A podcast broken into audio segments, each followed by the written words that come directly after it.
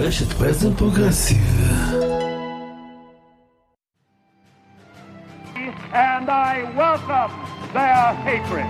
All working together to solve the problem of poverty. Are you willing to fight for that person? אוקיי, בומר. הפוד מאמריקה. עם אלי קוק ונדן פלדמן.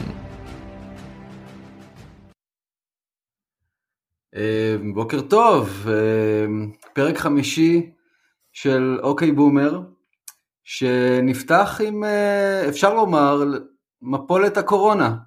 אנחנו מקליטים את הפרק הזה ממש בשעות שבהן הנפט, שוק הנפט העולמי קורס, עם נפילה של 30%, לא היה דבר כזה מאז ימי מלחמת המפרץ הנעימים, ב-1991,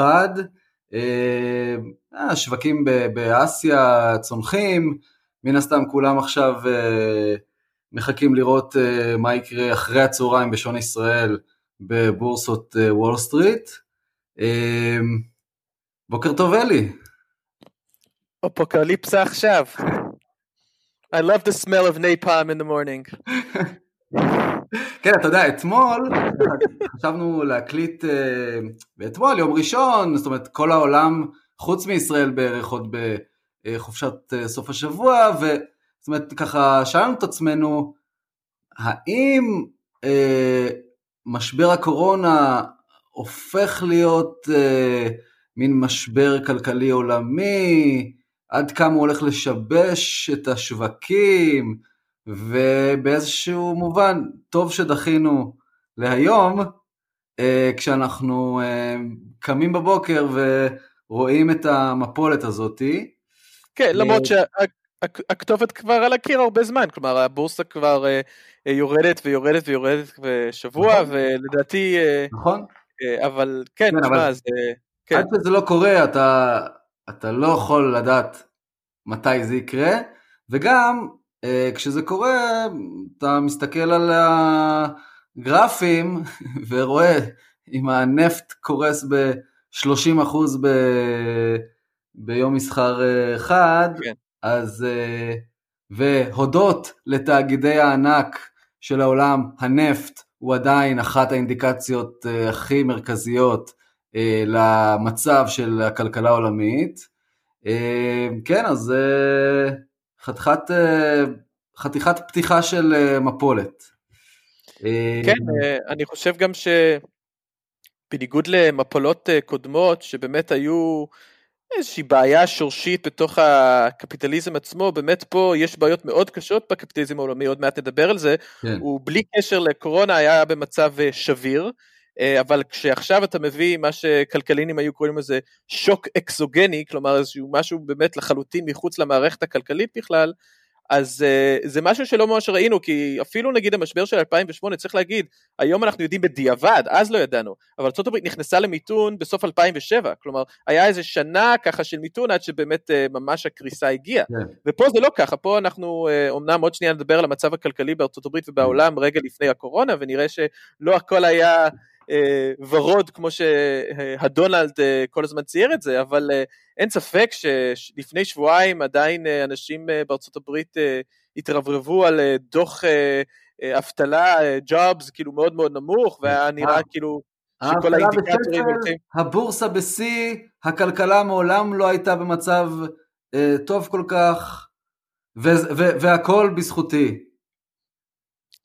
כן, תשמע, זה שטראמפ בעצם הימר, קשר את גורלו הפוליטי באיזשהו מקום, על הביצועים של הבורסה, היה קודם כל בעיניי קצת מטופש, הוא היה צריך אולי לדעת שיש לזה מחיר, אבל מצד שני יש לזה בעיות, ואין ספק מי שעוקב אחרי טראמפ בשבועות האחרונים, והוא רואה באיזה היסטריה הוא מנסה להמעיט במשבר הזה, והוא כל הזמן מדבר על זה, שזה לא כזה נורא, והם אומרים ש3% הולכים למות, אבל זה רק 1%, ואני... ומה הם כבר יודעים? הם רק המומחים של ארגון הבריאות העולמי. וכמובן אותו, בדיוק, אותו ככה, הוא תוקף שוב את המומחים וכולי, אבל לי אין ספק שהסיבה העיקרית שהוא עושה את זה, זה בשביל לנסות למנוע את הפאניקה בשווקים, אבל כמו שאתה אומר, זה כבר לא... משבר רק פיננסי, אנחנו, יש את כל המדדים שמודדים את הפעילות הכלכלית העולמית, זה יכול להיות כמות הפחם שמשתמשים בה בסין, שזה תמיד סימן טוב, כמו שאתה הזכרת מחיר הנפט, יש כל מיני מדדים של מה קורה בנמלים בעולם, אגב, זה מעניין, מדד זיהום אוויר בסין זה מדד מעולה לפעילות הכלכלית של הקפיטליזם, שזה די מסכם במשפט אחד כמה שהקפיטליזם העולמי דפוק, אבל אני אתמול הקשבתי לפודקאסט של מרקט פלייס, שזה כזה, אתה יודע, הפודקאסט הסחי של האנשים שככה נותנים לך את הנתונים הכלכליים היבשים, אני אוהב לשמוע את זה כי זה מעניין אותי ככה להיכנס לפעמים לראש של המשקיעים, והם היו בהיסטריה כי הזיהום בסין יורד, אוי לא, הזיהום יורד, האוויר נקי, אבל כמובן שהם צודקים שמבחינה קפיטליסטית ומבחינת תשואה והון ופעילות כלכלית וזה, זה באמת אסון, אנחנו יודעים שהזיהום הזה בעיקר מגיע מפעילות תעשייתית. אז זה מזכיר לי משפט שאמרתי גם בפרק הקודם, שבו ככה לפני, זה היה לפני ages ago, עידן שלם חלף מאז, אבל שאמרתי, האם במובן מסוים הקורונה תוקפת את הקפיטליזם כמו וירוס שתוקף את הגוף ומאותת לו, היי, בדי, slow down, אתה חייב לנוח, אתה חייב להיעט, אתה חייב להירגע. וכמו שאמרת, הנה, אחת התועלות המיידיות שאנחנו רואים מהתפשטות הקורונה, זה הירידה החדה בזיהום האוויר בסין, שזאת אחת המדינות הכי מזהמות, הכי מתועסות בעולם. טוב, אז היום בעצם נדבר, האם הקורונה באמת יכולה להפיל את הכלכלה העולמית, כמין אירוע game changer, אתמול ככה כתבתי איזה פוסט, שבעצם ארצות הברית והעולם כולו חווה ב-20 שנים 4 מגה אירועים, אסון התאומים ב-2001, המשבר ב-2008-2009, הבחירה של טראמפ ב-2016, ועכשיו הקורונה ב-2020. ולדעתי זה כבר ברור עכשיו שהוא לוקח את כולם בסיבוב, אפילו 9-11. כלומר, אגב, כשכתבת את הפוסט הזה, חשבתי בדיעבד, בוא'נה, כשאני מסתכל אחורה עכשיו ב-2020, כאילו, וואלה, 9-11, אני לא יודע איזה תפקיד משמעותי הוא משחק היום, כלומר, ההרגשה שלי היום זה שהמזרח התיכון הוא כבר לא כל כך מעניין, לא את האמריקאים כי יש להם מספיק נפט, הם לא צריכים את זה, ולא כל כך את העולם, הג'יהאד, זה לא איזה איום, הטרור כבש את כולנו, ברור שהמלחמה בעיראק הייתה אסון עולמי, במיוחד לעיראקים, אבל אתה יודע, גם אמריקאים, אנחנו רואים, רצו בהמוניהם להצביע לג'ו ביידן שבוע שעבר, שהיה אחד התומכים הנלהבים, יש לומר, במלחמה בעיראק. אני מזכיר לך שאובמה, שהוא נבחר ב-2008, בסופו של דבר, אם תשאל אותי, הסיבה הכי חשובה למה אובמה ניצח את הילרי, זה בגלל שאובמה לא תמך במלחמה. אז דווקא, אז 9-11, כמה שהאירוע הזה היה כמו איזה סרט, זה פשוט 20 שנה אחרי זה, זה לא ממש מורגש. המשבר של 2008 הוא כמובן עצום, כאילו כל דבר שקורה היום בעולם, גם הזכרנו את זה, גם טראמפ, גם ברני, גם כל דבר, זה ברור. כולל המצב האמיתי של הכלכלה האמריקאית היום, מעבר ל, אתה יודע, לקאץ' פרייז של הבורסה בסי והאבטלה בשפל. חבל על הזמן, בדיוק, אבל עדיין אני רואה, יש באמת, אתה הזכרת וירוס, שהקורונה זה כמו וירוס לקפיטליזם, וזה כל כך נכון, אני חושב שבמובנים מסוימים, זה הדבר הכי נורא שיכול לקרות לקפיטליזם דווקא, כי הקפיטליזם בסופו של דבר המעל הוא מושתת, בוא נראה, הוא מושתת על זה שאנשים כל הזמן רוכשים דברים, כל הזמן קונים דברים, כל הזמן מבזבזים כסף, כל הזמן מוציאים מהבית, הולכים למסעדות, וטסים בטיסות, והולכים לקניון, ויוצאים, ובגדול אפשר להגיד שהקורונה, כנראה בהמשך זה נהיה יותר חמור, לא מאפשר את זה, כלומר זה מאפשר איזה בידוד מסוים, זה דבר אחד. דבר שני, אנחנו יודעים, שאני חושב שמה שכל כך מפחיד בשווקים, אם עכשיו היית בא לכל בעלי ההון בעולם, ואומר, תקשיבו, כך וכך אנשים ימותו, כך וכך ירד הפעילות הכלכלית, ככה זה יראה, אני חושב שהבורסות היו יורדות הרבה פחות, כי הרי אנחנו יודעים שמה שההון הגדול בעיקר פוחד ממנו, זה חוסר ודאות, זה באמת הדבר שהוא פשוט לא יכול לסבול, החוסר ודאות הזו, ולדעתי הקטע עם הקורונה שבאמת גורם לשווקים, זה אף אחד לא יודע מה הולך להיות, לא היה כזה דבר בהיסטוריה של ה100 שנים האחרונות, ה-Spanish flu שהזכרתי בפודקאסט הקודם, זה הדבר הכי דומה לזה, אבל יש כבר השוות מבחינת הפעילות הכלכלית אז, וכמה שהעולם גלובלי היום, וכולי, זה לא מתקרב. אגב, גם צריך להגיד שבספניש פלו היה בזמן מלחמת העולם הראשונה, בזמן שכאילו כל העולם הורג את עצמו בלי קשר למחלה הנוראית הזו, אז באמת, במובן הזה, זה הסיוט הכי גדול של הקפיטליזם. כן, ויכול להיות שאנחנו רק בהתחלה.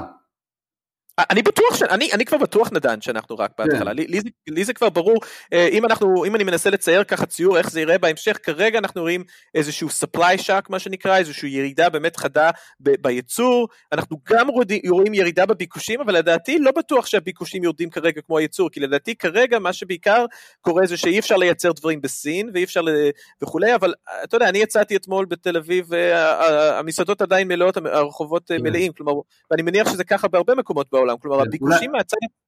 אולי במחוז לומברדי בצפון איטליה, כבר לא ככה, אגב, זה ממש, אני חושב שקודם כל זה טרגי, אתה יודע, כי, זאת אומרת, צפון איטליה, אתה יודע, אחד המקומות הכי יפים בעולם, אולי, וגם זה בעצם אחד המחוזות הכי עשירים, במדינה שהיא בכל זאת עדיין מדינה מרכזית באירופה, הכלכלה השלישית בגודלה באירופה, גם צפון איטליה נחשבת עשירה ומשכילה וכו', ואתה ממש רואה שם, אתה יודע, אני לגמרי יכול לדמיין מין איזה מותחן בנטפליקס על ככה מחוז עשיר בצפון איטליה, שבו האנשים חיים להם בסבבה שלהם, ופתאום מגיע איזה מין וירוס כזה, ומשבש לגמרי את החיים. תשמע, אתמול מתו, רק אתמול מתו שם יותר מ100 אנשים.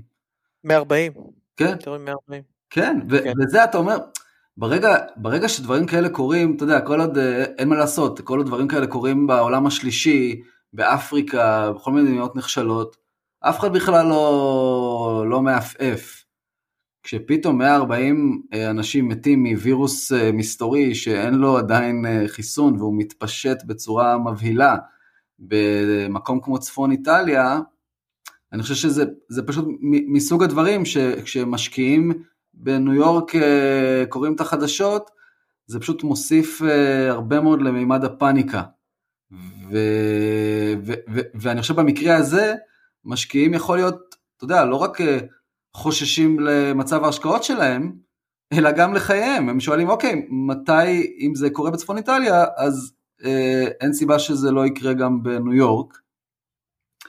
וכאן, אם אתה רוצה, אולי זה גם הזדמנות טובה לדבר על קצת, על איך ארצות הברית מגיבה או לא מגיבה, הטיפול של ממשל טראמפ, כן. בכל הסיפור הזה, שחושף גם, בעצם, ופה אנחנו יכולים לעשות מין קצת ניתוח עומק, שחושף גם את הבעיות, א' של מערכת הבריאות האמריקאית, וב' בכלל של הכלכלה של טראמפ, בעקבות או אחרי המשבר הכלכלי של תחילת העשור.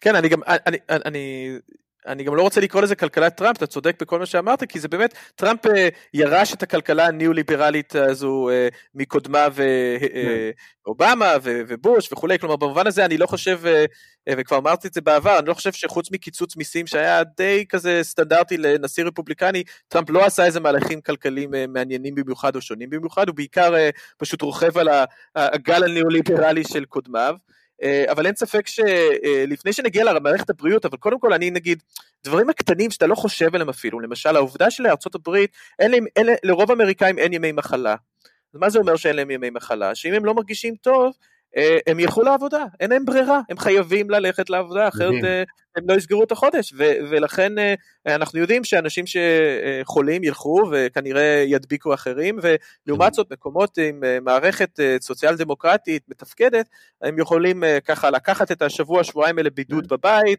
לנוח, לא ידביק אחרים, זה לא יקרה בארצות הברית. אני חושב שזה גם אפילו ברמת עניין של אתוס, זאת אומרת, או נורמות, שמעבר לחוק היבש, יש את העניין הזה של, נגיד בישראל, טוב, בן אדם אומר, מטלפן בבוקר לבוס שלו, שולח לו הודעה, אומר לו, תשמע, אני חולה, אוקיי, כאילו, אף אחד לא עושה שום עניין מהדבר הזה, זאת אומרת, ההנחה היא שאם אתה לא מרגיש טוב, אל תבוא לעבודה. בדיוק, זה בדיוק היחס הכוחות הכל כך דפוק שיש בארצות הברית בין מעסיק למועסק, השליטה הכמעט המוחלטת שיש למעסיקים בחיים של עובדים, בדיוק בדברים האלה, הפחד שיפטרו אותי כל הזמן, הפחד שהחוסר ביטחון התעסוקתי המוחלט, החוסר ביטחון הכלכלי המוחלט, נתון אחד שאני תמיד אוהב להגיד, אני חושב שזה בסביבות ה-60 או 70% מהאמריקאים, שאם מחר היה יוקרה איזה מצב חירום והיו צריכים $1,000, לא היה להם איך להשיג את זה. זה משהו כמו 50-60% מהאמריקאים הם במצב כזה. אגב, זה מצחיק, כי אנחנו יודעים גם שיש הרבה סיפורים שיוצאים היום בארצות הברית, על איך שמי שלפעמים נבדק לקורונה, ואחרי זה חברות הביטוח, אנשים עם ביטוח, ואז חברות הביטוח אומרים, טוב, הבדיקה לא הייתה בכיסוי, תשלם $1,000. קראתי איזה מקרה כזה על מישהו שמיוזמתו הלך ונבדק לקורונה, וחייבו אותו במשהו כמו $3,100. לא מפתיע אותי, בכלל לא מפתיע אותי, שום דבר לא מפתיע אותי. אני יכול להגיד לך, אתה יודע, בשנים שאני הייתי בארצות הברית, אז למזלי, כמובן, היה לנו ביטוח בריאות לא רע דרך הרווארד, אבל אשתי ילדה שם את התאומות שלנו, ואני זוכר שכשהגיע חשבון, אז כאילו, אז ברור לו, אני לא הייתי צריך לשלם את זה, אבל קיבלתי את זה, אז הצצתי. אז אני זוכר, היה איזה פעם שכאב לה, והיא ביקשה משהו נגד כאבים, בלילה שהייתה בבית חולים, ונתנו לה איביפרופן, נתנו לה אדוויל. אתה יודע כמה היא חייבו, החברת פיתוח חייבה את הבית חולים על הכדור אדוויל הזה? $80. 40. וואו. אתה מבין, זה פשוט, כאילו, זה funny money, זה monopoly money, זה לא קיים בכלל. זה כאילו, זה משהו, וזה ככה, זה כאילו, בגלל זה אני כבר מזמן, לא משנה איזה מחיר תגיד לי על תרופות באמריקה, או על טיפול באמריקה, זה כבר לא מפתיע אותי, וזה פשוט, באמת, זה השבלוב הזה של העובדה של האמריקאים, אין את הרשת ביטחון שמגיע ממקום העבודה או ממדינת הרווחה, בשילוב עם המערכת הבריאות הפרטית והרעועה, זה באמת, אתה יודע, זה רק מפרס אותי יותר שברני לא הולך להיות המועמד, כי נראה לי הוא יכול, מה זה לעשות מטראמפ קציצה בנובמבר. כן, אז ככה, אני איפשהו שומר על, בוא נגיד, מה שנקרא פסימיות זהירה, לגבי ברני, נדבר על זה מן הסתם גם בפרקים הבאים, אבל אני רק רוצה לומר גם למאזינים ככה, אז האמריקאי הממוצע, אין לך ימי מחלה, אין לך ביטחון תעסוקתי, אתה כל הזמן נמצא בתחושה של כל יום הבוס שלי יכול לפטר אותי, ואין לך ביטוח בריאות ממלכתי, מסובסד. אגב, אמרת, כל יום אני פוחד שהבוס שיפטר אותי. אתה יודע, במקרה הטוב יש לך בוס. לפעמים אין לך, לפעמים הבוס שלך זה אפליקציה, כי אתה עובד פרילנס, באובר או באחד מה sharing שיש, אתה יודע, נגיד, אני שומע סיפורים על סן פרנסיסקו, שפשוט הפך להיות דיסטופיה של אנשים עניים שמתרוצצים ממקום למקום בשביל לספק לילד בן 22 שמתכנת את הבלוברי אייסקרים הספציפי שהוא מבקש ב3:00 בבוקר ואתה רץ ומפרפר להביא את זה, זה פשוט מטורף. גם בתל אביב, אתה יודע, מאז שוולט נכנסו, גם קראתי כבר, הקדישו כמה כתבות לתופעה הזאת, אתה יודע, של ממש עבדים מודרניים, שמביאים אוכל מכל מיני מסעדות יוקרה, להייטקיסטים ואנשי פיננסים, כן, אבל סן פרנסיסקו באמת, באיזשהו מובן, אתה יודע, אפשר לומר, זה טרגי, כי היא תמיד הייתה, עד הפלישה הגדולה של תעשיית ההייטק והנקיות האינטרנט, סן פרנסיסקו תמיד הייתה העיר האירופאית של ארצות הברית. זאת אומרת, היא תמיד הייתה יקרה והכל, אבל תמיד היה בה חמלה. זאת אומרת, יש סיבה שחסרי הבית נהרו לסן פרנסיסקו. מעניין, כן. כן, אבל העניין הזה, כמו שאמרתי, עם המקום העבודה והמערכת הבריאות, זה באמת הולך, זה חושף כל כך הרבה דברים. כרגע מה שלי נראה בארצות הברית, זה שאני שומע בעיקר מהחברים שלי, זה קצת השתנה בימיים האחרונים, אבל לפני זה, הם כאילו פשוט דיברו על זה, שאין בכלל היסטריה, ואף אחד לא מדבר על זה, אבל צריך להבין שכאילו בסופו של דבר, שאנחנו מסתכלים על זה פה בארץ, מי שאנחנו כל הזמן מקבלים דיווחים ממשרד הבריאות, ויש איזושהי כאילו מערכת מדינתית שלא חללו אותה עד היסוד ופירקו אותה והשאירו איזה, אתה יודע, פירורים, אלא באמת מערכת בריאות עוד יחסית ומערכת, אתה יודע, אפשר לקרוא לזה רגולטורית, או אפשר לקרוא לזה מערכת של פקידים, אפשר לקרוא לזה מערכת של רופאים, אני לא יודע איך אפילו לקרוא לעניין הזה, אבל בארצות הברית אין את זה, ואני חושב שלכן הרבה פעמים התגובה של האמריקאים זה טוב, אף אחד לא אומר לי לפחד אז אני לא פוחד, או אף אחד לא אומר לי מה לעשות אז אני לא אעשה כלום. ולכן אני מרגיש, אתה יודע, אני הופתעתי נורא, עכשיו זה קצת משתנה, אבל אני בטוויטר רואה חבר'ה, הולכים לכנסים של אלפי אנשים בארצות הברית, ממש לפני יומיים כבר, וזה, הופתעתי, אמרתי, וואו, הם לא, הם ממש חיים בסרט, הם עוד לא שם, הם לא הבינו. כן, אז הקורונה פורצת, כשהכלכלה האמריקאית נמצאת לכאורה, במצב הכי טוב מאז המשבר, ככה טראמפ כמובן אוהב להציג את זה, אבל בעצם היא חושפת את הפגיעות הרבה של הכלכלה האמריקאית ומערכת הבריאות, ואגב, כבר יש כאלה שמשווים את הקורונה איבנט של טראמפ לקטרינה איבנט של בוש. אבל בואו אולי נדבר ככה על עד כמה בעצם המערכת האמריקאית פגיעה, זאת אומרת, ועד כמה, כשקצת ככה, אתה יודע, אני יושב בישראל וככה קצת קורא ומסתכל על הטיפול, או האי-טיפול, או הרפיון, זאת אומרת, לא יודע באיזה מונח להשתמש בזה, של הממשל האמריקאי, בטיפול בקורונה וגם מול האזרחים, לעומת באמת הממשל הישראלי. אתה יודע, רק אתמול ביבי וליצמן כינסו מסיבת עיתונאים דרמטית בשש בערב, זה שודר בכל המהדורות, כדי לומר, זה היה מצחיק אגב, כדי לומר, טוב, החלטנו לא להחליט, אנחנו נחליט בלילה או מחר, בין היתר גם לגבי מה עושים עם כל האנשים שמגיעים עכשיו, כל הישראלים שחוזרים מארצות הברית. בדיוק, לדעתי הסיבה היחידה שהם ככה לא ידעו מה לעשות, זה דווקא בגלל שהם מקבלים לחץ מטורף מהאמריקאים לא לעשות את זה, כלומר אחרת לדעתי זה היה קורה. אבל אני רוצה לחזור למשהו שאמרת שהיה, אני חושב מאוד נכון, ולפני שנדבר על המצב הכלכלי לפני קורונה, באמת אמרת קטרינה, ואני מסכים איתך, זה גם מה שאני אמרתי לפני כמה זמן בטלוויזיה, באולפנים, אבל אגב אני משדרג את זה, נדן, זה כבר לא הקטרינה שלו, אני חושב שזה בדרך להיות הצ'רנוביל שלו. אני חושב שהקטרינה זה כבר לא מספיק הסדרי גודל, כי בסופו של דבר, הקטרינה פגעה באוכלוסייה שחורה חלשה, במקום אחד בארצות הברית, ובסופו של דבר, לצערי הרב, אף אחד לא שם פס על שחורים עניים בדרום, וכמה שאני רוצה להגיד לך, שזה הסיבה שאובמה ניצח ב-2008, וואלה, אני לא יכול להגיע לך את זה.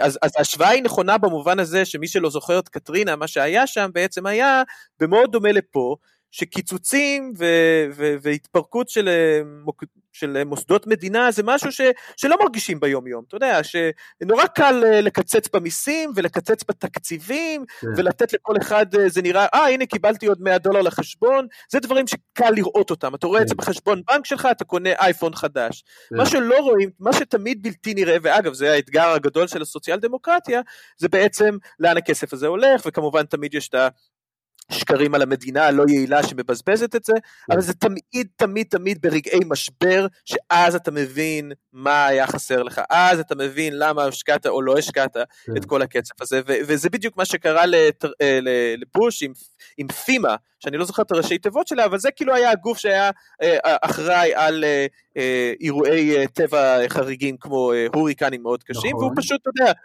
היה שם גם איזה נפוטיזם, הוא שם איזה אידיוט בראשיו, הוא קיצץ בתקציבים וכולי, ואף אחד לא באמת חשב על זה כלום, כי זה מה שתמיד הרפובליקנים עושים, זה רייגן עושה את זה בשנות ה-80, וזה עובד להם פוליטית, זה, אתה יודע, זה ככה מנצחים בבחירות. בדיוק, מקצצים מיסים. כן, חסכנו לכם כסף, או העברנו את הכסף הזה לתקציבים מנופחים בצבא, שנוכל לעזור לחברים שלנו בתאגידים הנשק הענקיים, וזה ככה אני נבחר שוב ושוב, אבל אתה יודע, מי צריך את האחנונים האלה, האגהדס האלה בטלוויזיה, שכל הזמן מזהירים מפני אסון, הנה, עובדה, לא קורה כלום, הנה, אז קרה, ובהקשר הזה אני חושב שבאמת אנחנו יוצאים, הנרטיב כבר ברור, כלומר, גם הקיצוצים שטראמפ עשה ב-CDC, שגם הקיצוצים, אתה יודע, היה מישהו שהיה בראש מועצת ביטחון לאומי, שהיה אמור להיות... רק תגיד לטובת המאזינים, מה זה CDC? CDC, Center for Disease Control, אנחנו שומעים מהם הרבה בימים האחרונים, זה גוף פדרלי שבעצם ממומן על כל מה שקשור ל... התפשטות של מחלות ומגפות. אתם מכירים את זה מהוליווד, היום אנחנו, הרבה אנשים מזכירים את הסרט הזה, Outbreak, אם אתה זוכר את הסרט הזה, כן, כן, כן, כולם מדברים על זה, אז שם רואים הרבה, אני לא טועה, דסטין הופמן עובד שם בשביל ה-CDC, בכל מקרה, אז קיצוצים שם, ראש המועצה, היה מישהו במועצה לביטחון לאומי, שהיה אחראי על פנדמיקס, אחראי על מגפות עולמיות, ג'ון בולטון, שהוא ראש המועצה לביטחון לאומי, פיטר אותו, וכמובן טראמפ לא דאג שיאישו מישהו אחר, כלומר כל הדברים האלה חוזרים עכשיו בבומרנג לטראמפ, בנוסף לעובדה גם שהוא כל הזמן מזלזל, כמו שדיברנו על זה, כדי שהבורסה לא תיפול. מעניין אגב, מה זה יעשה, אפילו בשבועות הקרובים, ל-approval rate שלו. אני באמת חושב שזה יצנח, האימור שלי זה שזה יצנח, אבל נחכה ונראה. אני גם חושב ש... אגב, פעם אחרונה שהאפרובל רייטינג של טראמפ מאוד צנח, היה שהממשלה הפדרלית צריכה להיסגר למשך כמה שבועות, בגלל משבר חוב דמיוני, וזה מאוד פגע בטראמפ, והוא למד את הלקח. אבל אני חושב שזה יהיה דומה לשם, אני חושב שאנשים לא אוהבים, בסופו של דבר, שפתאום הם באים, וכל המערכות השקופות האלה, שאנחנו לא כל כך רואים אותם ביום-יום, כל הדברים שהמדינה מסבסדת, ואנחנו פשוט לא מרגישים אותם, פתאום זה נראה כל כך בולט וכל כך ברור, וכן, לדעתי זה כבר יהפוך להיות צ'רנוביל, כלומר זה כבר לא, זה הרבה יותר גדול מקטרינה, אנחנו גם... אגב, צריך לומר שגם במקרה של צ'רנוביל, באיזשהו מקום אולי, זאת אומרת, הפגיעה באמת הייתה, בגלל שזה רדיו-אקטיבי וכו', אבל באיזשהו מקום זה קצת מזכיר לי יותר את קטרינה, כי בסוף זה היה אירוע, אתה יודע, מקומי, שפגע גם באוכלוסייה, אתה יודע, זה לא היה במוסקבה, או בסנט פטרסבורג, זה היה די רחוק, עם השלכות, זאת אומרת שרק בדיעבד, התבררו עד כמה הן הרסניות, וצריך גם לומר עוד דבר, זאת אומרת זה לא, צ'רנוביל לא הפיל אף מנהיג רוסי, אבל כן, מבחינת הזעזוע עד היום שהעולם זוכר לגבי האסון של צ'רנוביל, אז ברור שהוא היה הרבה יותר מהדהד מאשר אסון קטרינה, ואגב קטרינה, אני רק רוצה גם בעיקר למאזינים, באיזשהו מקום לומר, איך זה עובד באמריקה, זאת אומרת מהבחינת, למה גם, לא רק הממשל הפדרלי מייבש כל מיני תקציבים, אלא גם הסטייטס, אז בגדול, אתה מוזמן, אתה יודע, לתקן, להוסיף, מה שאני אומר, בגדול, העשירים שולטים בפוליטיקה, בפוליטיקאים, וזה גורם גם ברמת הסטייטס, וכל המטרה שלהם בשליטה הזאת, המטרה המרכזית, זה להוריד מיסים, אז הסטייטס נאלצות באמת להוריד מיסים לבעלי הכנסות גבוהות, ואז התקציבים שלהם, של הסטייטס, מתייבשים, ואז הם פשוט צריכים לבטל כל מיני תוכניות רווחה, בריאות, חינוך וכיוצא באלה, ואלה באמת המנגנונים כאילו הנסתרים שאנשים לא רואים ביום יום, אבל כשקורה משבר, אז הנה, לסטייטס ולפעמים גם לממשל הפדרלי, אין את המשאבים, אין את אפילו ברמת האנשים לטפל במשברים האלה. כן, ופה באמת צריך גם להוסיף, אנחנו עוד נקדיש לזה פרק שלם, אבל איך בעיית האי שוויון המטורפת שיש בארצות הברית, היה כתבה בניו יורק טיימס רק לפני כמה ימים, על איך שהישירים מתמודדים עם הקורונה, ונדן, אני חייב להגיד לך שהזדעזעתי, הם מאוד מסכנים, אתה יודע שהם כבר לא טסים פרסט קלאס, כי הם פוחדים להידבק, אז הם נאלצים להזכיר טיסות פרייבט ג'טס פרטיים. כמו קובי. כן, ויש כנראה, טוב זה היה הליקופטר, אבל יש כנראה מחסור במטוסים פרטיים, זה פשוט זעזע אותי, אני מקווה שיהיה להם בסדר, וכולם שם ימצאו את המטוסים הפרטיים, כדי שחלילה הם לא יצטרכו לטוס פרסט קלאס, ואולי להתקל באיזשהו בן אנוש רגיל, שעלול להדביק אותם, אבל אנחנו יודעים שבמערכות האלה, ככל שהעשירים, לא צריכים את השירותי המדינה, כי הם הופרטו והם בונים על שירותים פרטיים משלהם, אז המערכות הולכות ומתפרקות עוד ועוד יותר, כי אין את האנשים החזקים שיושבים במסדרונות השלטון, כדי להגיד, הו רגע, אולי גם אני אצטרך את הביטוח בריאות הזה יום אחד. אני רק רוצה, לפני שנדבר באופן כללי יותר על הכלכלה האמריקאית כיום, אני רק רוצה להזכיר משהו הזכרתי שבוע שעבר, אבל אני חושב שזה נורא חשוב להדגיש, וזה העובדה שגם כרגע בשפה הניאו-ליברלית של מדיניות, ואיך מתקנים משבר כזה, אין כלים, כי אנחנו יודעים שהכלי המרכזי, מאז שנות ה-80, זה מה שנקרא מדיניות מוניטרית, אז אני רק אגיד בכמה מילים, הכוונה פה בעצם לרעיון שהמדינה מדפיסה כסף, אבל במקום להעביר את זה לתקציב המדינה, ואחרי זה דרך פרויקטים ותשתיות, ואתה יודע, אפילו אולי חס וחלילה עבודות יזומות וכולי, לאנשים רגילים בזמני משבר, כמו שהיה נגיד בשנות ה-30, בזמן הניו-דיל, אז במקום זה השיטה הכללית היום להזריק כסף לתוך המערכת הכלכלית בזמן משבר, זה לתת לכסף זה לבנקים, נכון? אנחנו מכירים את זה, זה בעצם הורדת הריבית הזאת, זה בעצם להזרים כספים לבנקים, זה להדפיס כסף ולקנות עם זה אגרות חוב של הבנקים, שאחרי זה הבנקים האלה יש להם יותר נזילות, וכביכול הם אמורים לתת עוד ועוד הלוואות, וגם כביכול הריבית אמורה לרדת על אגרות החוב האלה, ולכן אנשים מוציאים את הכסף שלהם מאגרות חוב, ומכניסים אותם בהשקעות תשתיות פרטיות וכולי, כל הדבר הזה כבר לא קורה, זה ברור. מדיניות מוניטרית, Milton Friedman is not going to save you this time, כלומר, ולמה? למה?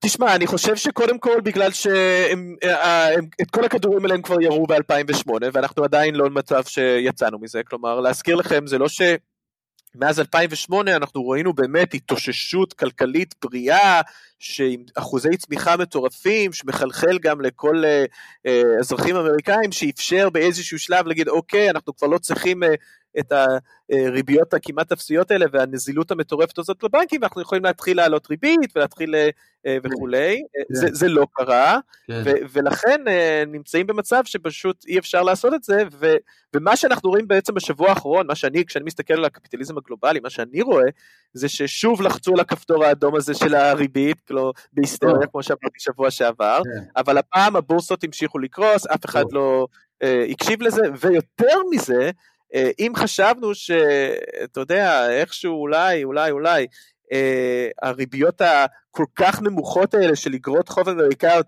יביאו אמריקאים איכשהו כן להזרים את הכסף הזה למקומות קצת יותר שמשקיעים אותם בכלכלה, אז לא, אז אני כבר לא עוקב, אבל פעם אחרונה שאני הסתכלתי, הריבית על אגרות חוב של ארצות הברית ל10 שנים, היה משהו כמו 0.7%, שזה... אז עכשיו זה, הבוקר אני ראיתי שזה 0.5%.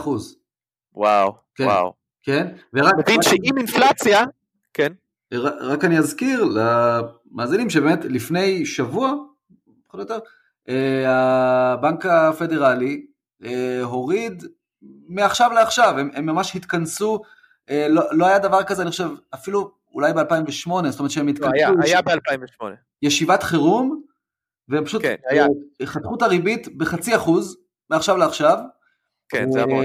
עכשיו, ויכול להיות שפשוט זה צעד, הפאניקה שהצעד הזה משדר, היא במקום אולי לסייע לשווקים, רק שדרה למשקיעים, שאולי צריך להתכונן לתרחיש של קטסטרופה, שאותו, הנה, אנחנו רואים כבר הבוקר בשוק הנפט ובבורסות אסיה, ובוא נראה כמה, אתה יודע, כמה מניות בוול סטריט ייפלו אחר הצהריים.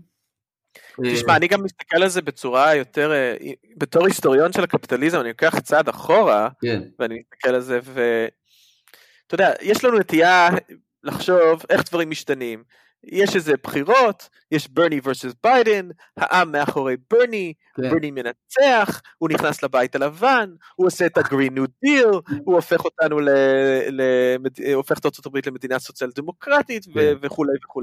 זה בפנטזיה? כן, בדיוק. תשמע, אתה יודע, רוזוולט היה, וקורה דברים בארצות הברית. כן. כן, היו מקרים שבהם, אבל אין ספק שהיום כשאני מסתכל על קורונה, אני אומר, תשמע, זה רק תסריט אחת, התסריט השנייה היא שבלית ברירה, בגלל קריסה כלכלית המונית, אין ברירה, אלה נאלצים, אתה יודע, לעבור לאיזושהי מערכת שבה ההוצאה הציבורית היא הרבה הרבה הרבה הרבה יותר משמעותית, דיברו על הגרין ניו דיל, עכשיו אנחנו נצטרך כנראה את הקורונה ניו דיל גם, בשביל להציל את הכלכלה האמריקאית, אגב אני לא יודע אם טראמפ יהיה האיש שיעשה את זה, מצד שני אני כן רוצה להגיד משהו אחר, שאני נשמע קצת אופטימי עכשיו אולי, אתה יודע, הקורונה, איזה הזדמנויות זה יכול להביא, זה בהחלט גם יכול ללכת למקום אפל מאוד, בעיקר בגלל האי שוויון הכל כך גבוה באמריקה, כאילו אני בהחלט יכול לדמיין סיפור פה, שבעצם כאילו המרקם החברתי של ארצות הברית, שהוא כבר עכשיו לא בדיוק חזק, מתפרק עוד יותר, ויש לנו פשוט, אתה יודע, עשרות מיליוני אנשים שמתים, זה בעיקר אנשים עניים ואנשים פגיעים ושחורים ולטינים וכולי, והעשירון מהמיליון העליון ככה מצטופף לו בבונקרים שלו, אם אתה זוכר היה את הדיבייט הזה שדיברו על ה-wine caves, יש להם מערות יין, לא משנה. אז אני לא רוצה לצייר איזו תמונה שהכל... יש להם מקלטי מס ומערות יין. כן, אז זה... תשמע, פתאום, אגב, תרחישים אפוקליפטיים, אתה יודע, איך אנשים ילכו להצביע? תאר לך, שאתה יודע, יש איזה מין מצב חירום, state of emergency, כללי בארצות הברית, עוד חצי שנה, והרוב המוחלט של האנשים פשוט צריך להישאר בבידוד, זה ממש כמו על העיוורון, זה מדהים. רוב האנשים צריכים להישאר בבידוד בבית כדי לא להידבק, יש בחירות, מה עושים? והמערכת הבחירות היא לא ערוכה תוך כמה חודשים, מה, לאפשר הצבעה אתה יודע, דרך האינטרנט למה, 150 מיליון מצביעים, זה גם מדינה ענקית, עם הסטייט שלה, וכל סטייט, והחוקים. אני גם, אתה יודע, תסריט כזאת, אני אגיד לך מה קרה, לא יהיה בחירות, כי טראמפ יבטל את הבחירות. אגב, אני חייב להגיד לך שאני הכי לא אוהב גם ב-2016, אני מה זה לא התחברתי לדיונים, הדימויים הדיסטופיים האלה של הפשיזם הגיע, אני אף פעם לא ראיתי את טראמפ כאיזה פשיסט מסוכן, לא יודע, אני לא מחזיק ממנו מספיק בשביל שהוא יעשה דברים כאלה, אבל עכשיו עם הקורונה, וכאילו וואלה, הוא רואה שהוא הולך להפריד וזה, אני יכול לדמיין איזושהי ניסיון לדחות את הבחירות, כי באמת זה מצב כאילו, אתה יודע, בלתי אפשרי. אגב, עוד משהו שמצאתי, אם אני רוצה לדקה קצת אנשים, היה טיעון מעניין שכולם כזה אומרים, אוי זה יהיה הסוף של טראמפ, זה יהיה הסוף של טראמפ, וראיתי מישהו אחד אמר משהו חכם בטוויטר, אמר, אני לא יודע אם זה יאסוף של טראמפ, בסופו של דבר, כשכולם יהיו בבידוד עולמי, טראמפ יכול להגיד, הנה, אני סגרתי את הגבולות, אני שמרתי לגבולות שלכם, אגב, אם היה לנו חומה, זה לא היה קורה, כי המקסיקנים הם אלה שהכניסו את הדברים, כאילו, אפשר לקחת כל דבר, וכאילו, בסופו של דבר, להכניס אותו גם לנרטיב האנטי-גלובליסטי, ימין פופוליסטי, שונא זרים של טראמפ, ואתה יודע, רגעי משמר, זה יכול גם לעבוד. זאת אגב, אומנות הקמפיין של ביבי, שככה באמת יודע לקחת כל דבר שקורה ואיכשהו ככה לרתום אותו לטובתו ועוד לקחת על זה קרדיט ולגזור על זה קופון.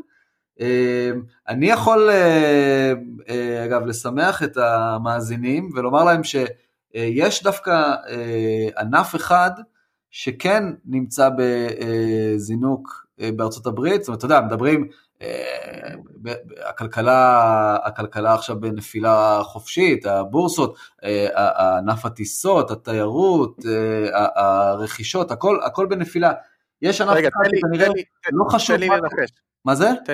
תן לי נחש. אוקיי. אוקיי, אנשים נשארים בבית, נטפליקס, מניית נטפליקס עולה בטירוף. בוא נגיד, זה יותר אולד פאשן ממה שאתה חושב, זה כנראה ענף לא חשוב מה יקרה, הוא יהיה בעלייה, מחירות הנשק האישי. ראיתי את זה, ואני אתן כמה נתונים, אוקיי, מאז שקבעת הקורונה, בפלורידה, מחירות הנשק האישי זינקו ב-76%, באילינוי ב-67%, בניו יורק ב-48%, באוהיו ב-40%, ושתי המדינות שבהן חל הזינוק החד ביותר במחירות הנשק האישי, נורת קרוליינה וג'ורג'יה, עם 179% ו-169% זינוק במחירות, מאז שהתחיל וירוס הקורונה. שמע, אף אחד לא עושה פוסט-אקפליפטיק וייסטלנד כמו האמריקאים, כאילו תראה אותם, תראה איך הם מכינים את עצמם ליום שאחרי. זה אולי לטראמפ יש איזו תוכנית חירום ככה. אגב, ברור לך ש-20% מהאמריקה הרי זה ואנגליסטי, נכון? אתה מכיר את הנתונים האלה שמתוכם איזה 80% חושבים שהעולם הגיע לסופו עוד בחיים שלהם, כלומר כל הקטע הזה של הרפצ'ר, כן, ביום הדין. ברור לי שאם היינו עכשיו יושבים באיזה מגה צ'רץ' באלבמה או בג'ורג'יה, הכומר כזה אומר, ג'יזוס מגיע, הוא מעניש את החוטאים, הנה לרגע הזה חיכינו, הנה באיראן כולם מתים מקורונה, ברור לי, איך הוא תקנו נשק ליום הדין, מגיע, אנחנו חייבים את הזה, תעקבו אחרי החברים היהודים שלכם, כי הם ידעו לפני כולם, אתה מכיר את הקטע הזה, שהם אומרים להם לעקוב אחרי יהודים? כן, כן. האמת שאתה יודע, באופן אישי ככה זה, אני אומר לעצמי, וואו, הלוואי והייתי עכשיו בארצות הברית, נגיד, שליח דה מרקר למחלת הקורונה בארצות הברית, וככה מטייל בין אזורים שונים, וככה בדיוק נכנס לכנסייה הזאת באלבמה, בדרשת יום ראשון, ולהביא, אתה יודע, להביא משם קולות.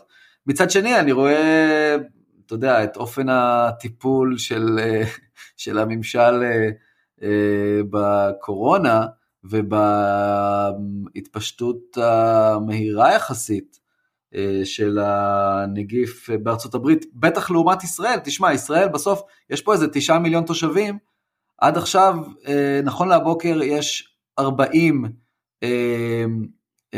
אנשים שנדבקו, ורובם הגבוה כבר היו, או חלקם כבר היה בבידוד. כן, אבל אתה באמת חושב לא יודע, אני תמיד נזכר, אני חוזר לסרט התפרצות, יש את הקטע שדונלד סאדרן כזה מציג לנשיא ארצות הברית את התרחיש מה יהיה, וכזה יש מפה כזה שמתחיל מנקודה אדומה קטנה, וכזה 24 hours, אז הוא לוחץ כזה, והנקודה האדומה מתרחבת, 36 hours, נהיה 48 hours, וכזה כל ארצות הברית, אבל לדעתי, אתה יודע, גם פה, אני באמת לא חושב שאפשר לעצור את זה, אני חי באיזושהי מציאות, אולי אני שלילי מדי, אבל אני לא רואה איך אפשר לעצור את זה, כי אפילו אתמול נגיד, אחד הנדבקים החדשים אתמול בישראל, הוא לא יודע איך הוא נדבק. כן. ואם הוא לא יודע איך הוא נדבק, אז סביר להניח שגם מי שהדביק אותו לא יודע איך הוא נדבק, ומי שהדביק אותו לא יודע, אז כאילו, אני מניח שכאילו, שוב, אולי אתה צודק, אולי באמת מנהלים פה אחלה דבר וזה, אבל אגב, גם ראית את העניין עם האחוזי תמותה בארצות הברית? עכשיו, זה קצת לא פייר, זה לא נכון להשוות, כאילו, כי אנחנו יודעים שקרה שם דבר די נוראי, וזה נכנס לבית אבות בסיאטל, ופשוט, נכון. מה מספרים כבר? לדעתי איזה 25 אנשים כבר מתו שם. נכון. ממש מטורף, אז בגלל זה אחוז. כדאי להזכיר שאחוזי התמותה מקורונה בגיל 80 ומעלה, הם סביב ה-16%. אם אני לא טועה. אז באמת, אם הקורונה תוקפת בית אבות, שיש בו מאות אנשים, מן הסתם ימותו לא מעט מהם. כן. וזה לעומת שיעור תמותה של פחות מ1%, עד גיל 60 בערך, ואז זה עולה אני חושב ל4%, 8%, כן, התחלת לומר רק לגבי ההתפשטות של הקורונה, בארצות הברית. לא, אז אני רק אומר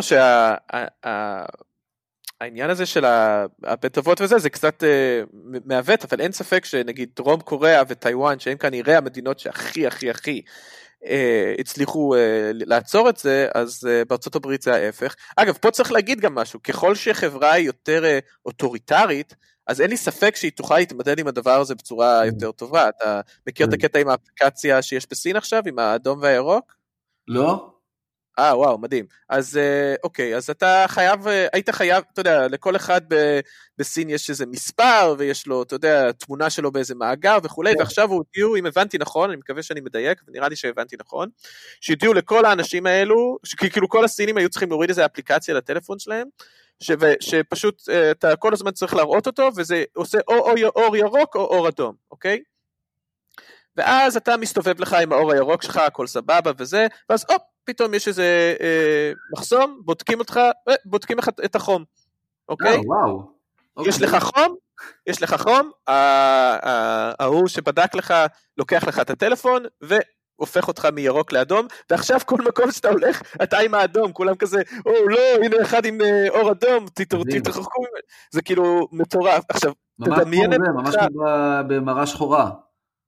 זה כזה Black Mirror, זה פשוט, טוב, כל סין זה פשוט פרק אחד של Black Mirror שלא נגמר, גם לפני קורונה, אבל זה כל כך Black Mirror, וזה כל כך, ואני, אתה יודע, אתה רואה מצב כזה, ואני אומר את זה במובן החיובי גם של ארצות הברית, כמדינה שבאמת, אפשר להגיד על הקפיטליזם האמריקאי הרבה דברים, אבל אתה יודע, יש סיבה למה כל העולם גלש לפאשיזם בשנות ה-30 ובארצות הברית זה לא קרה, כי בכל זאת יש תרבות מאוד מאוד חזקה של חשש מאיזשהו מנהיג טוטליטרי, חשש ממדינה טוטליטרית וכו', אז כאילו, אין, דבר כזה, אתה לא מרים דבר כזה בחיים. אבל אולי כשיש איזה outbreak של נגיף מסתורי כמו הקורונה, אתה יודע, אולי החשש מהנגיף הופך להיות הרבה יותר גדול מחשש מאיזה מנהיג טוטליטרי, ובמובן הזה ככה, כמו שאני חושב אמרתי בפרק הקודם, השוק החופשי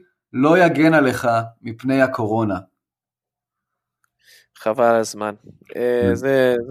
זה ממש נכון. אגב, אני חושב אני יודע שרצינו לדבר על העניין הזה של הכלכלה האמריקאית לפני קורונה, אני חושב שאולי כדאי להקדיש לזה פרק אחר, כי אנחנו אבל אני כן רוצה לסיים עם משהו אחד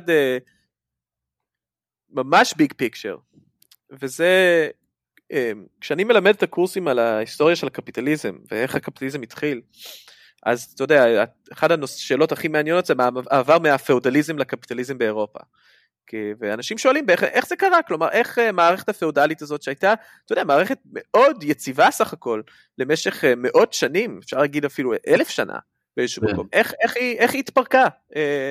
ואני חושב שרוב ההיסטוריונים היום, ואני כולל פה גם היסטוריונים מרקסיסטים, היסטוריונים שנוטים יותר לטיעונים ימניים, אני חושב שהרבה מאוד אנשים מתחילים ככה את הניתוח שלהם על התפרקות הפאודליזם האירופי, וההתחלה של הניצנים הראשונים של משהו, תהליכים שבסופו של דבר יבואו 200-300 שנה אחרי זה, ויביאו לעלייתו של הקפיטליזם, הרבה מתחילים באמצע המאה ה-14, והסיבה שמתחילים באמצע המאה ה-14, זה במגפה השחורה. כלומר, המגפה השחורה בסופו של דבר, שחיסלה שליש מאירופה, התחילה כל מיני תהליכים, אגב, די חיוביים צריך להגיד, כלומר, מי ששרד את המגפה השחורה, אז המצב הכלכלי שלו נהיה פתאום הרבה יותר טוב, כי, אתה יודע, זה פשוט עניין גם של פחות ידיים עובדות, יותר אדמות פנויות, יותר משאבים פנויים. חלוקת משאבים על הרבה פחות אנשים. בדיוק, חלוקת משאבים על הרבה פחות אנשים, אנחנו יודעים גם שהיחס בין האדון לצמית, אז הצמית מאוד התחזק בשנים האלו, בכל אירופה, זה מסביר גם תופעות שאחרי זה הגיעו, שהצילים החליטו שהם חייבים לשרוף את המועדון, ומי שמכיר קצת תהליכי הגידור, אולי נעשה איזה פעם פרק, אבל אחד התהליכים הכי חשובים, שמביא בסופו של דבר לידתו של הקפיטליזם האנגלי, זה הרגע שבו האצולה האנגלית בעצם מחליטה, שהם לא יכולים יותר עם הפאודליזם הזה, זה כבר לא עושה להם טוב. והם בעצם מגדרים את השטחים הפתוחים, ומעיפים את כל הצמיתים מהאדמות, ומחזירים אותם כעובדים בשכר, ובעצם מתחיל איזה תהליך שאנחנו רואים אותו היום כהתחלת הקפיטליזם. כלומר, מה שאני רוצה להגיד בסופו של דבר זה, אם אני מסתכל... זה סטרימי. שמע, זה לא חייב להיות אופטימי, אני, אתה יודע, אולי הדבר אחרי הקפיטליזם יהיה משהו, אבל אין ספק שאנחנו מסתכלים על ההיסטוריה הארוכה של האנושות, ואנחנו מנסים לראות כאילו, מתי מתחיל איזשהו נקודת מפנה, אז לפעמים זה לא, כמו שאמרתי קודם, כולם הולכים לקלפי ומצביעים לברני סנדרס, לפעמים זה משהו שאף אחד לא... אז בזה הייתי רוצה לסיים, עם שאלה פתוחה, האם... יש סיכוי שהקורונה הוא אירוע משבש בצורה כל כך דרמטית, בוא נגיד, כשם שה-approval rate של טראמפ יכול לצנוח, התמיכה בברני, בפריימריז שעדיין, בוא נזכור, נמצאים בעיצומם ויש לו סיכוי, התמיכה בברני תזנק. איזה חמוד אתה שיש לך עדיין תקווה, אני מעריך את זה נדן, זה יפה. מה שקרה, אופטימיות בימי קורונה. תשמע, אני חושב שהאמת היא, יש לנו עוד כמה ימים את מישיגן, את איידהו, את וושינגטון, בוא נראה. בוא נראה, יצאו להצביע, בוא נתחיל בזה. כן, תשמע, אז... נשאיר את השאלה הזאת פתוחה, ונענה לה כנראה בפרק הבא. We'll wait and see. אוקיי, תודה לכם שהאזנתם, תשטפו ידיים, אל תיגעו בפנים, אל תיגעו נשתמע, אגב, אלי, יכול להיות שזה יזניק גם את כמות המאזינים, זאת אומרת, אני אמרתי לעצמי, טוב, אם הם לא מאזינים, כשהם נגיד תקועים בפקקים הנוראים של... ישראל, בחסות שר התחבורה לשעבר ישראל כץ, אז אוקיי, הם נמצאים בבידוד, הם רק מחפשים איך להעביר את הזמן, אוקיי, מה רע? להקשיב לשעה של שני גברים לבנים פריבילגיים מדברים על אמריקה. יפה, רק אל תאשים את ישראל כץ בפקקים, תאשים את נערי האוצר באגף התקציבים. הפוליטיקאים לא קיבלו את ההחלטות האלה. טוב, גם על זה אולי נוכל לדבר. אבל בהחלט אני מסכים איתך תשמע, אז זהו, אז אני מסכם, אני מעביר את כל הפנסיה שלי למניות של נטפליקס, למניות של מייצרי המסכות, ואולי גם, אתה יודע, למניות של אוקיי בומר. הוא נאוז. יאללה. אוקיי, להתראות. להתראות לכולם. ביי ביי.